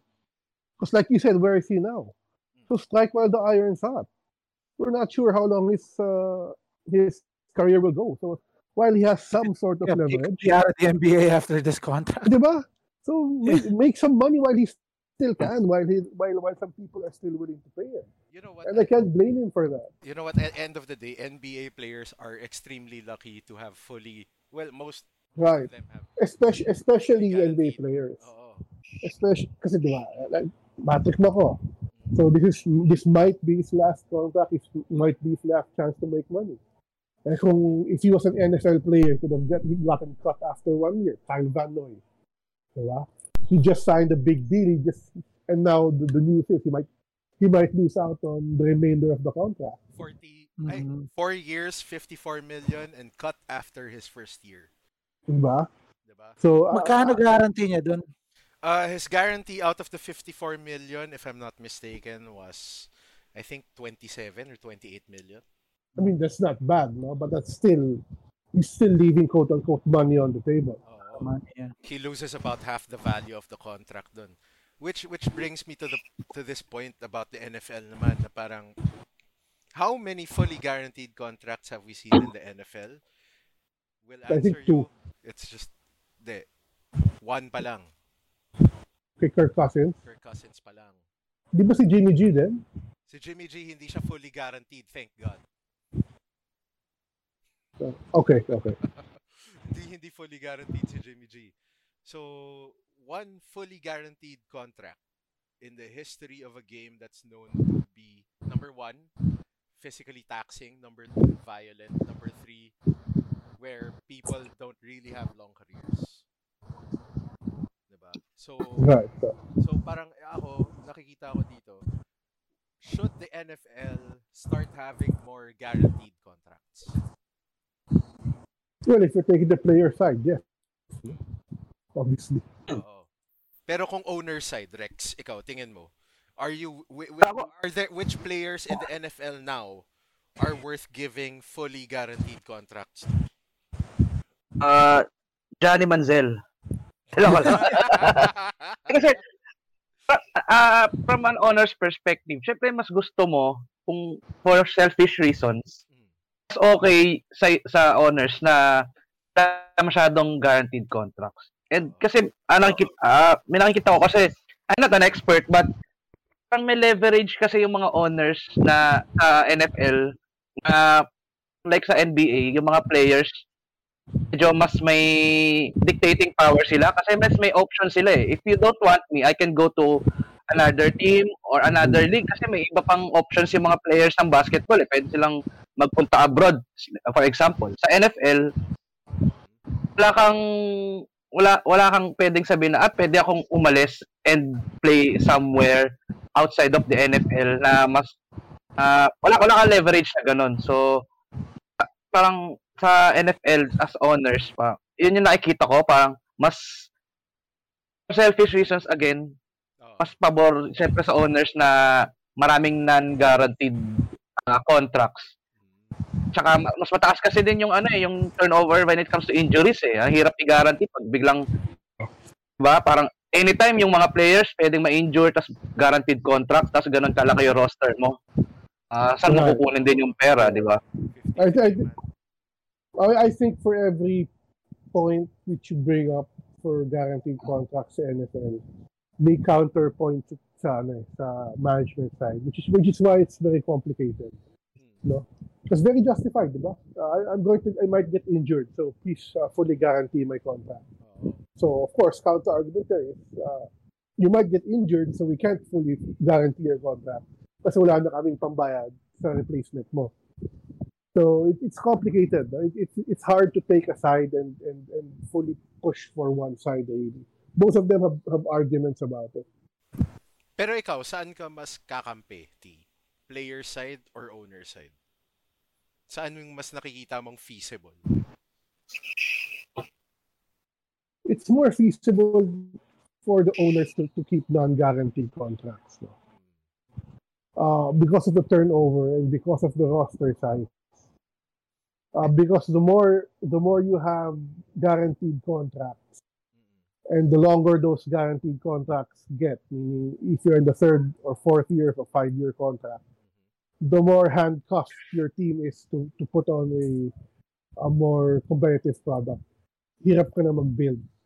Okay. And that's that's the that's the challenge for NBA teams because they have a hard cap Oo. and you have to only work within a certain amount of money.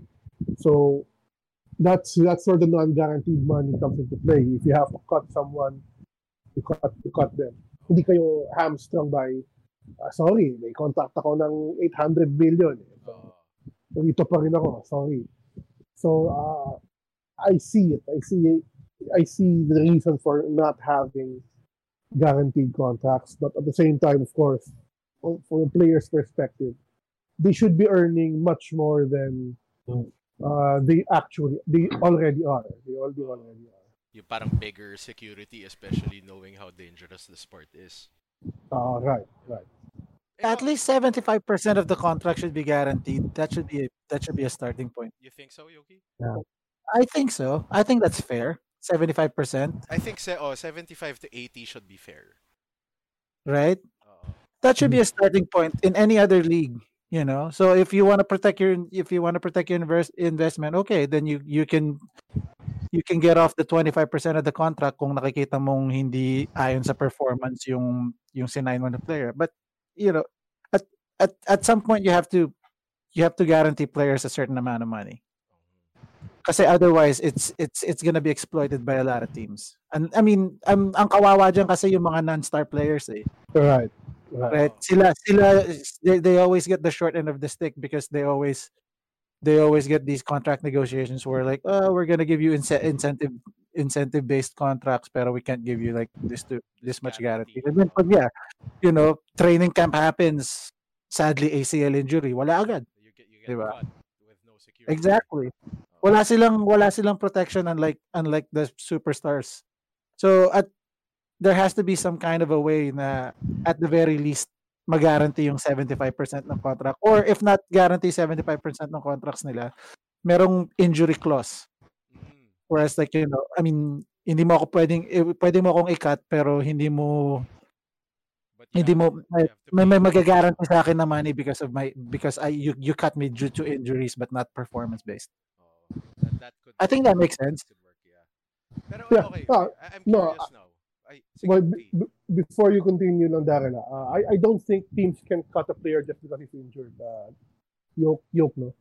Oh. What they'll do is they'll put him on IR, and then the next year they'll cut him. Oo, but yung, for the yung June 1 cuts. yeah, but for the year he'll still get paid, no? But of course, what he loses out on is the remainder of his contract if he has one. Yeah, but I mean, they're still cutting you because of injuries, not because of performance. So yeah, Right, kahit right, right. na-delay yung na-delay nga yung yung yung omission mo from the team, but it's still Yeah, yeah, something yeah. na you know, pero yun, it's something that probably not your fault in a way. that, actually, I think the June 1 cuts help teams and the player more eh. Kasi kikita ka na nga, may roster bonus ka pa. Yeah, Diba? So, kahit paano, it's the owners also looking out for the players, but of course, your contract isn't, you know, still isn't fully guaranteed, which sucks, right? So, yun. I- I'm curious though, since since meron din tayong hockey guys dito, paano paano yung contracts in the NHL, Rex? NHL, and well, I follow it, but not too in-depth when it comes to salaries. Pero uh, one thing I know about it is hard cap league kasi ang NHL. eh. Yes, they are. And, ah, walang salary, ah, walang, ang, wala masyadong mga, ah, tawag doon, kumbaga sa NBA, maraming bargaining ng mga clauses, mga ganun. Sa, ito yung salary cap, ah, ang masyadong exceptions, and ang salary is computed on an annual AAV, yung parang annual value. So, it is, spread out yon And uh, isa sa, uh, bring up ko na din, isa sa mga favorite contracts of all time ko is from the NHL. Uh, Yoki knows who Ilya Kovalchuk is, di ba? Yes, Yung I do. dati- Kilala ko rin yan. Oo, sa, yung dati nung, may, nung buhay pa yung Atlanta Ashers, alala ko binig, and kukunin siya ng New Jersey Devils. Bigyan siya ng 15-year uh, contract would last him until mga 44 ata siya simula ata doon sa time na yon nagkaroon ng bagong rule yung NHL na parang kailangan na annual value uh, annual average value na yung contracts kasi binakload nila sobra yung last Right, few years right. ng ano eh, Right.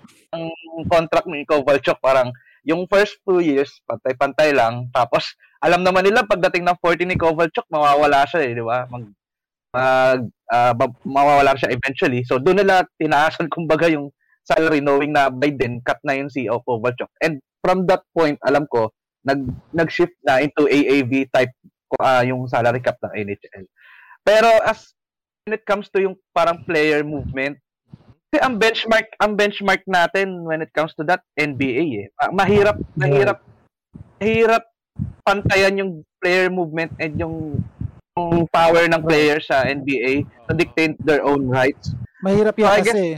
Kasi Oo. sa NHL, tatlong beses kang restricted free agent bago ka maging unrestricted Yun. free agent. Sa baseball, Ah. merong may pre-arbitration years and then may tat- Arbitration tatlong pre-arbitration Oo. and then may tatlong arbitration years pa. Sa NFL, dahil hard cap, mahirap ding mahirap ding mag-move unless talagang yung teams eh, way under the cap. NBA talagang mas more, shall we say, free ang mga players Oo. to move wherever they want. Kaya yung mga players ng iba't ibang leagues, they always cite na parang na, lumalabas na parang naiinggit na sila sa NBA eh. Kasi sobrang dali ng player movement doon. Uh, may power yung mga players. Tapos kami na nandito sa ibang league, hirap makipag-negotiate sa owners, sa system, against the system.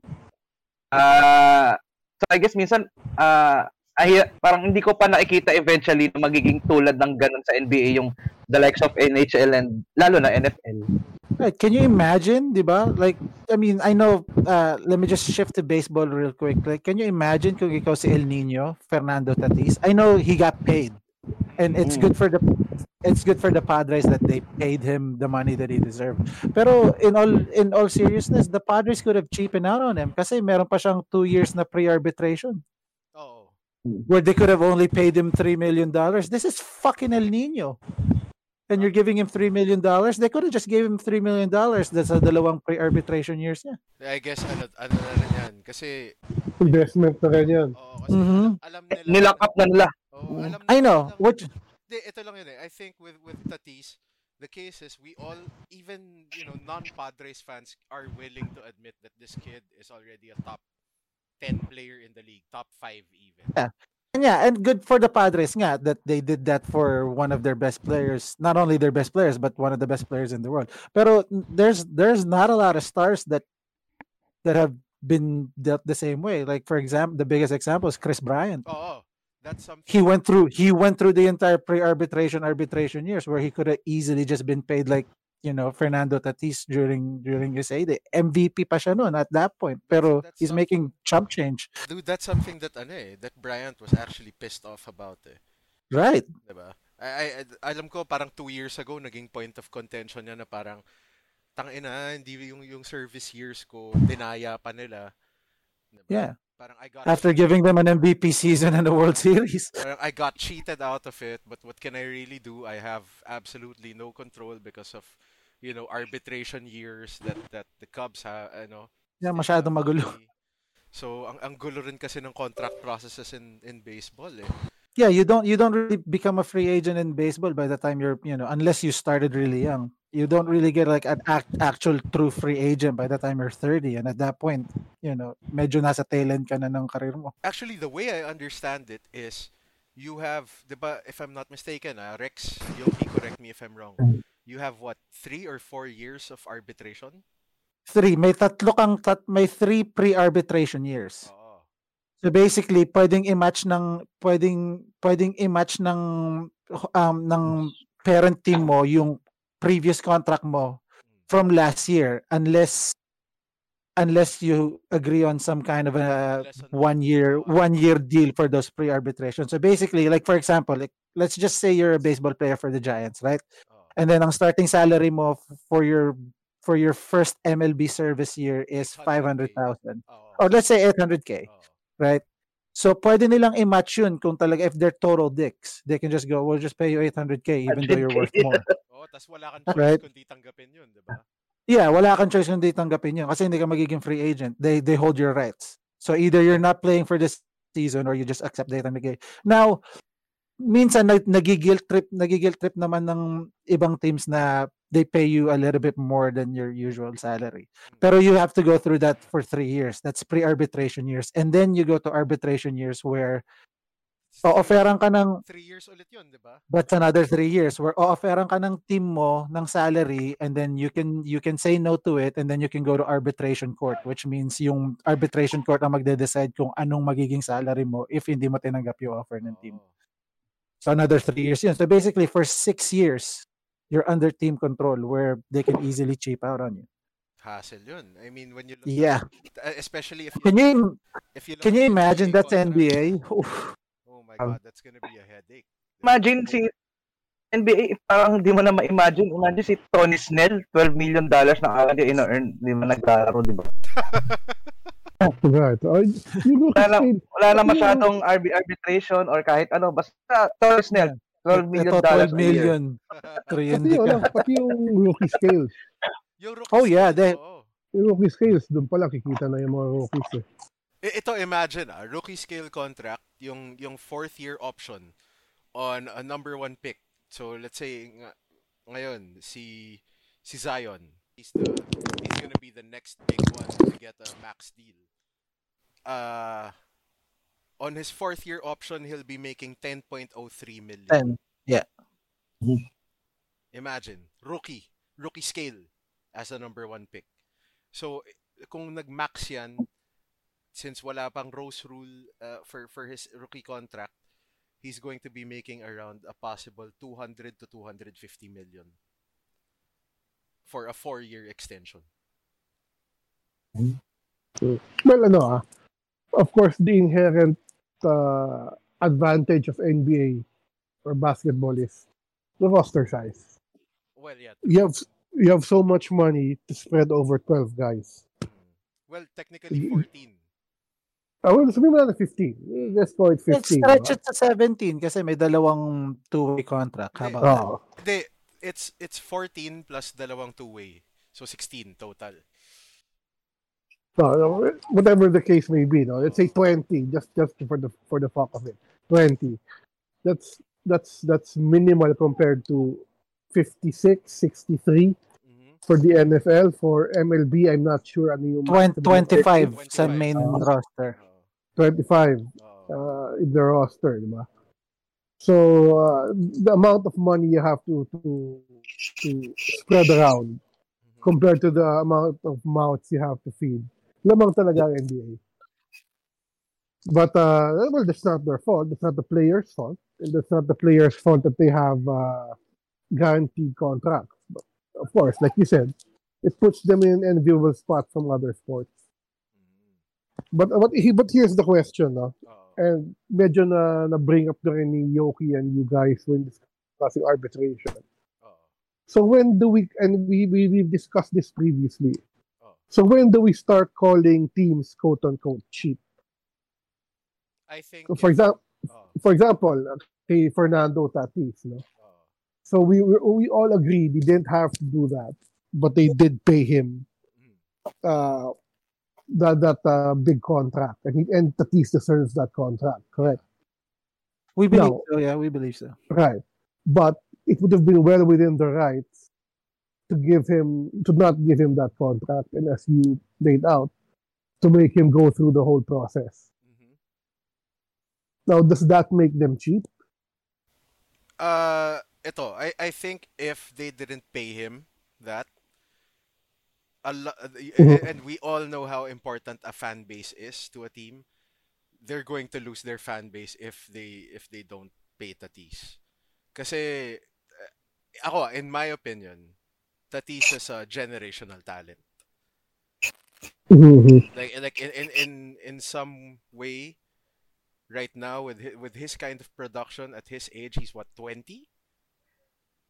22. or 22. Oh, Mhm. Tatis is producing good numbers. Not good eh. I'd even say exceptional numbers for for a guy his age. So parang the last time we saw something close to Fernando Tatis uh, and his level of production I th- is what Ken Griffey Jr. and that's what two decades ago.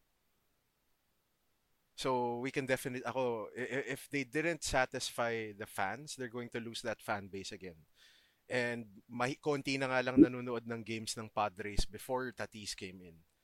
Tapos ngayon may resurgence sila. So parang seeing Tatis together with Manny Machado, parang it harkens back to the days of Tony Gwynn and Ken Caminiti hitting back to back. Na parang mer mer merong something for the Padres to look forward to all over again. So, a- ako, they would have lost the fan base talaga if they didn't pay Tatis. Right, right. And I agree, no? I think it's, it's the best move for them to, to keep him uh, under long-term contract. But Mhm. my question is, if they just went through the process, which as mandated by the uh, CBA, and it's well within their rights to do, to, to go through the whole arbitration process and everything. Does that make does that uh, make the, like what happened with Chris Bryant you were mentioning? Does that make the Cubs cheap? It's hard to say sa Cubs because the Cubs were the Cubs actually when they needed to shell money, they shelled money. Yeah. They did They're shrewd. they- I guess shrewd Mhm. instead of cheap. Eh. yeah, I guess. True. I think Right. Because I think I think the biggest example of being cheap would be like say if Fernando Tatis's arbitration year is going uh, pre-arbitra- uh, pre-arbitration year. So, sabihin na nating nakita mo yung stats niya, yung yung war, yung everything, right? And then may mga meron na namang mga websites na basically nagko-compute na how much how much you're worth, right? Mhm. Yeah, pinaproject how much you're worth, right? And say he's projected to be worth 22 million per year in his first pre-arbitration year. Pero San Diego says, well, we're within our rights to pay you 800,000. Oo. I guess you can call him cheap on that. Naman. I, I know they're within their rights, but like, come on, man. I mean, if if if if your player is worth 22 million, at least bump that up. You know, why why pay him the most minimum that you can pay? Like, I mean, I don't know. I mean, cap eh, it's it's hard eh. Yeah, I know kasi we've we've talked about this attorney and I kind of I've, I've acknowledged your point na if would if they're within their rights they they shouldn't be cheap. I I totally get it. Pero there's kind of like can I say an unwritten rule when it comes to like stuff like this na parang I mean take care of your players. Oo. You yeah, know, especially if these if especially if they're generational talents like Fernando Tatis. Plus these You know, players, like it's these players are yeah, it's one- putting fans in like Right, the seats and not- yeah, and yeah. TV. well, it's well within your rights. It's well, it's it's true that it's well within your rights that to give them a contract na the CBA says that you can give them the contract. Pero out, outside of the technicality, like you gotta take care of your players. no, right, right. And I, I agree with, with that. No? Uh, taking care of your players. I I'd say it makes them. Sabi nga ni Rex, mabait pa shrewd. eh. It makes them assholes. Mhm. But I don't think it makes nec- necessarily makes them cheap, no? Unless they really lowball the players na like you said, if they're well within the right to offer 800 to buy 400 na lang inalok, Oo. I think that, that that's cheap for sure, no? So, uh, and of course, it's it, it's easier for soft cap leagues uh, like MLB and uh, NBA siguro to overspend, quote unquote, or to spend more as to compare to working with a hard cap. Because uh, no matter how generous you are, if you have a hard cap, I think you're constrained. So, I think that's Well, see that that's the thing. You open up the soft hard cap attorney. I'll throw the question back. I'll throw uh, it's some kind of a question, some kind of the same question back at you. Um, let's bring in my Boston Celtics here. Can we agree that they're in a big market? That's debatable, I think. that's Media market. debatable. Let's go media market. Uh, I'll say okay. Uh, uh, Let's just a- say a top, a top market. I'll just say Mm. top market. Can we agree Yeah, that they have a recognizable brand when it comes to sports? Oh yeah, Yes, yes. Uh, definitely. Knowing that they won't, knowing that Wick Grossbeck doesn't want to pay the luxury tax, can you call him cheap? no. Mm. No. Ako, He's not willing to spend, but he's not cheap. Ako yes.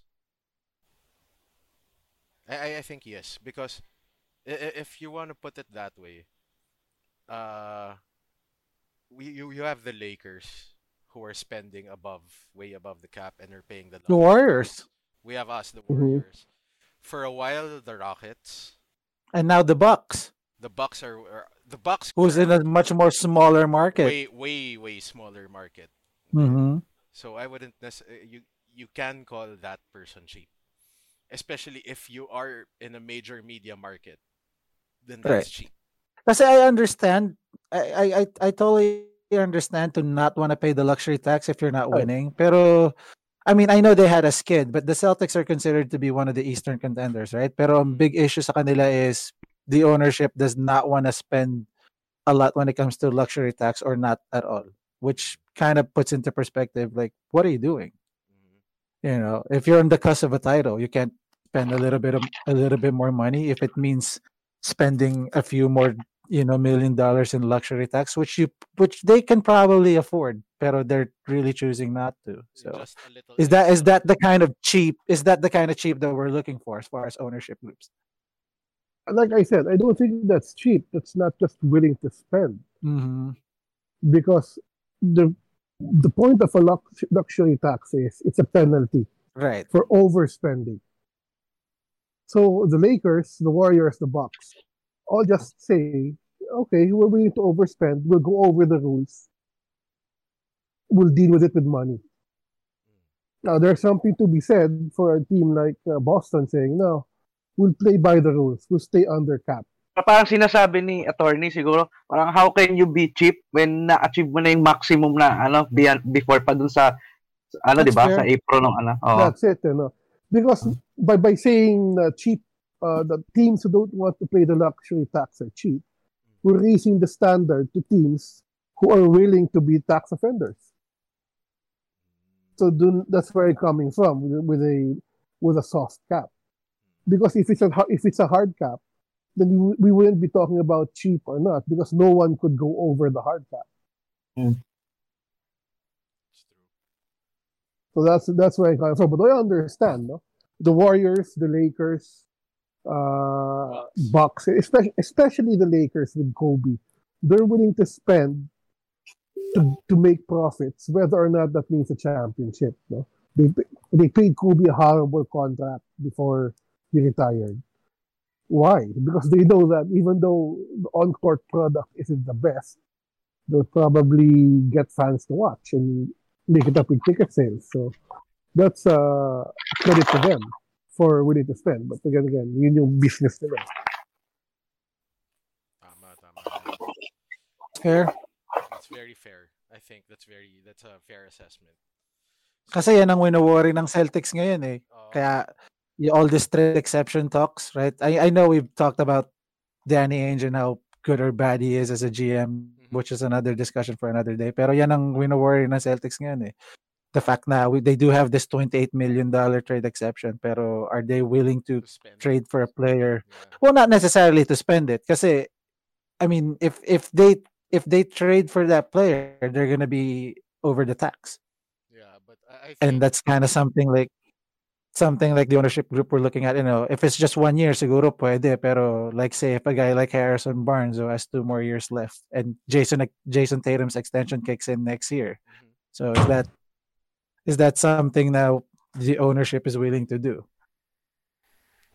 That's that's something that we have to I know, it's something that we have to look into because especially that the trade deadline is coming up really soon Mm. so that we have to look we, we have to wait and see what Trade- Danny trade Ainge- deadline special yun. we have to see what Danny Ainge is going to do with that and with that Uh, said eh, eh, ay, oh, No, wait, one last question on Daryl before we go, ano. go for it Uh, I- I'm not sure, uh, Yoki, no, but you mentioned who- who owns the Celtics. uh I think the majority owner is White Grusbeck Okay. Uh, but is that his only business? Um, Meaning- let me see. Meaning, if, yeah because the Lakers, if I'm not mistaken, that's it. eh. The the ownership group, it's not just uh, an asset for them, no. It's Mhm. really just the Lakers. That's why they live and breathe the Lakers. Because most of the other owners, parang laruan lang nila yung NBA teams. Eh. Okay, I own an NBA team. It's one of my many millions of businesses. So let's uh, let's not focus on it that much. Uh, I'm not sure. Of, alam, I, I, alam ko yung Lakers, ano lang yan eh. Uh, Warriors rather. That's just uh, ano ta- what's what's the right term? Investment group lang yan eh. But it's Lacob who's more hands-on. But that's not really all they they own, no? Mhm. If I'm not mistaken, uh, Darren. Well, Peter Uh, Peter Gruber owns a lot of entertainment Gruber, yeah, entertainment uh, businesses. Gruber plus Lacob own 51%. Right, right. No, but the rest don't really care. No. You were saying, Yoki? Yoki, you were saying? Oh no, I, I think di ba si Peter Lacob, he owns a lot of, you know, entertainment side businesses. Si Peter Gruber, yeah. Yeah. May mga production lang, companies siya and stuff. He's, he's a film producer. And then si Joe Lacob, yeah, we all know, angel investor everywhere. Tech startups and whatnot. Right. Uh, I see Mark Cuban, of course. No? Alam natin yung background niya. Mm. No, that's another So, guy uh, who's not, you know, who's not scared of going past the Oh. the luxury, going paying the luxury tax. Diba? Uh, Coach Koy na nga yung pambabayad sa mga tickets eh, sabi niya. eh. Ipapa-shark tank na lang niya yung mga tao. Yeah. Can you imagine kung gano'n ang ano niya, no? Ang discussion niya sa free agency, naka Shark Tank. kailangan mong yung, yung player ang yung player ang kailangan mag-pitch. Yun And then pala pag hindi ka niya gusto, ay, ay. yun Kaya pala, hindi ka- pag di ka gusto ni Mark Cuban, you know, I I I like you as a player, but something something's off, so I'm out. You gotta convince me here. ano yun, John T? Yun pala something? So, yun pala yung free agent visit sa Dallas. No? Ganun yung setup niya. Yung kay DeAndre Jordan talaga yung wild. Oh, pinag-shark tank ni Andre Jordan. well, on that note, ladies and gents, that's our show for the week. Uh, next week we'll def uh, we'll see if we'll be back to the regular five. But for now, on behalf of Pom. hosts, yun, get well soon, Pom. Uh, on behalf of my co-hosts John T, Yoki, and the big boss Rexwell. Uh, wherever you may be, good morning, good afternoon, or good evening.